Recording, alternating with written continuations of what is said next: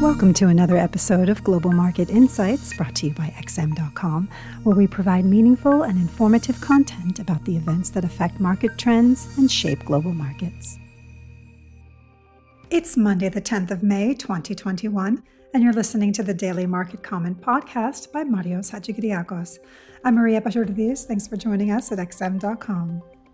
A very disappointing U.S. jobs report sent markets into a tailspin on Friday as investors recalibrated their portfolios to reflect a longer period of support from fiscal and monetary authorities. Non farm payrolls clocked in at only 266,000 in April, falling miles short of the 978,000 forecast, while the prints over the previous two months were also revised lower. There was some disbelief around the quality of these data, with some market participants blaming seasonal adjustments for the huge NFP miss and others pointing the finger at generous unemployment benefits that may have discouraged workers from trying too hard. The takeaway was that the US economy is not doing quite as great as everyone thought, which means the Fed won't take the monetary punch bowl away anytime soon, and that President Biden might have an easier time pushing his spending proposals through. The dollar was hit with a steamroller as expectations of a QE withdrawal this year evaporated, but that was music to the ears of equity traders who went on a buying spree that propelled the S&P 500 to a new record high. Not everyone was convinced by the NFP miss though. The bond market told a different story as 10 year Treasury yields finished the session higher, signaling that this may have been just a bad month that doesn't change the entire Fed narrative. This helped the dollar stabilize early on Monday.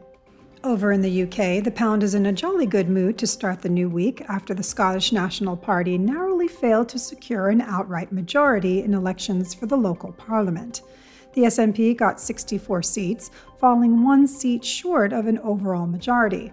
Still, the Green Party will throw its weight behind the SNP to form a coalition that seeks another independence referendum for Scotland. That seems like bad news, but the pound's reaction suggests that with the SNP unable to secure that absolute majority, there isn't a clear democratic mandate to pressure London into granting another referendum anytime soon. Hence, it's a narrow win for pro union forces as the Conservative government can keep rejecting calls for another vote. With political risk fading for now and the Bank of England preparing the ground for ending QE later this year as the British economy kicks into higher gear, the outlook for sterling remains favorable. Bad news for the dollar is great news for gold prices, which shot higher after the US jobs disappointment. The stars seem to have aligned for the yellow metal, with the Fed set to keep its foot heavy on the QE pedal, even as supply side pressures drive inflation higher over the next months. In the energy arena, crude oil prices are trading higher on Monday after a cyber attack forced some critical pipelines in the US to shut down.